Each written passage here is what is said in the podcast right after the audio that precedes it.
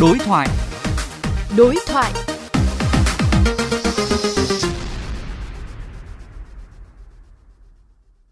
Sau khi ờ, Bộ Công an có thông tư 24 thì ờ, rất là nhiều người ờ, mua bán xe cũ gặp khó khăn. Ở góc độ là một doanh nghiệp cũng có giao dịch mua bán xe cũ thì những cái khó khăn hiện nay của anh là gì ạ? Có thể nói rằng là cái việc mua bán xe rất là chậm. Thứ hai là tốn chi phí. Trước đây thì ờ, chi phí mất khoảng một đồng thì nay phải gấp 3 đồng. Thêm nữa là cái thời gian để làm thủ tục rất là lâu.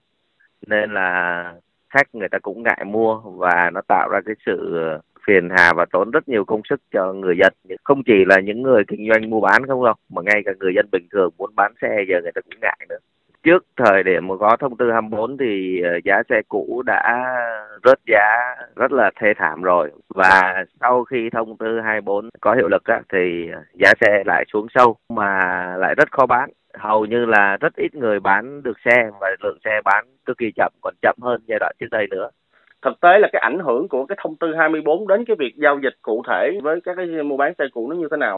Cái thông tư 24 á, thì ờ, cái tinh thần của nó là đúng đắn nhưng mà cái cách làm cái quy trình cũng có vấn đề. Từ cái việc thu nộp biển số xe và theo quy định là hai ngày trả nhưng mà thực tế thì cái thời gian nó không chuẩn như vậy. Rồi ờ, nó lại thêm cái thủ tục rất là phiền phức nữa là người bán á là phải đem nộp biển số để thu hồi và lại thêm một số thủ tục giấy tờ nữa.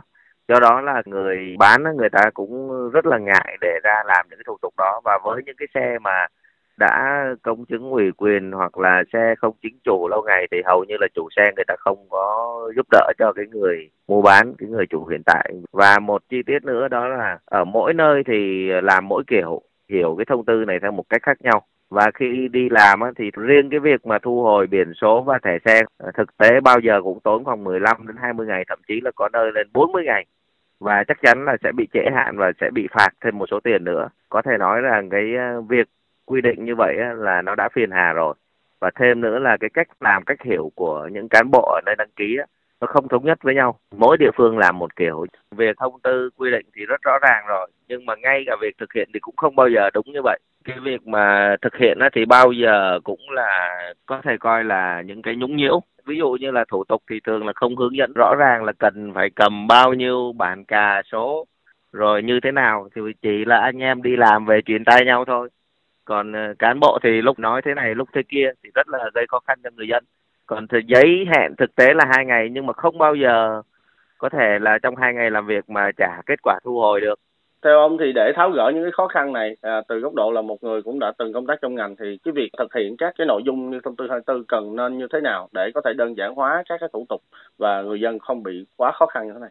Vẫn giữ những cái quy định đấy nhưng mà phải có một cái văn bản hướng dẫn. Chẳng hạn như là cái người được ủy quyền đó thì có quyền để nộp biển số và thu hồi và nên bỏ cái quy trình là phải cấp cái phiếu thu hồi đi mà ngay từ khi cái người ờ, bán người ta đem ra nộp cái biển số và thẻ xe đó thì chỉ cần ghi cho họ một cái giấy xác nhận là đã nộp biển số và thẻ xe. Còn cái việc mà xác minh xe này như thế nào đó là việc của cơ quan đăng ký. Còn cái việc người ta đi ra nộp cái biển số và thẻ xe thì chỉ cần xác nhận, đã nhận cái đăng ký là được. Cái giấy xác nhận đó cũng không cần phải là cầm cái giấy đó để đi để đi đóng thuế, mà chỉ cần là cái hợp đồng công chứng và cái đăng kiểm là có thể đóng thuế được rồi. Tại vì đóng thuế là nộp thuế cho nhà nước mà chỉ cần rút ngắn cái thủ tục đó lại thì cái việc đăng ký vận hành sẽ rất là nhanh chỉ cái việc thu hồi biển số xe mà và thực tế là 15 đến 30 ngày thì sẽ lãng phí xã hội và trong thời gian đó thì những cái xe đã làm nghề vận tải hoặc là dịch vụ bị thu hồi biển số đó đâu có lưu hành được và đó là một sự thiệt hại rất là lớn nên chỉ cần thay đổi cái quy trình này lại và hướng dẫn cho cán bộ ở các địa phương làm đúng với cái tinh thần đấy thì tôi cho rằng là cái việc khó khăn này sẽ được tháo gỡ. Vâng, cảm ơn ông.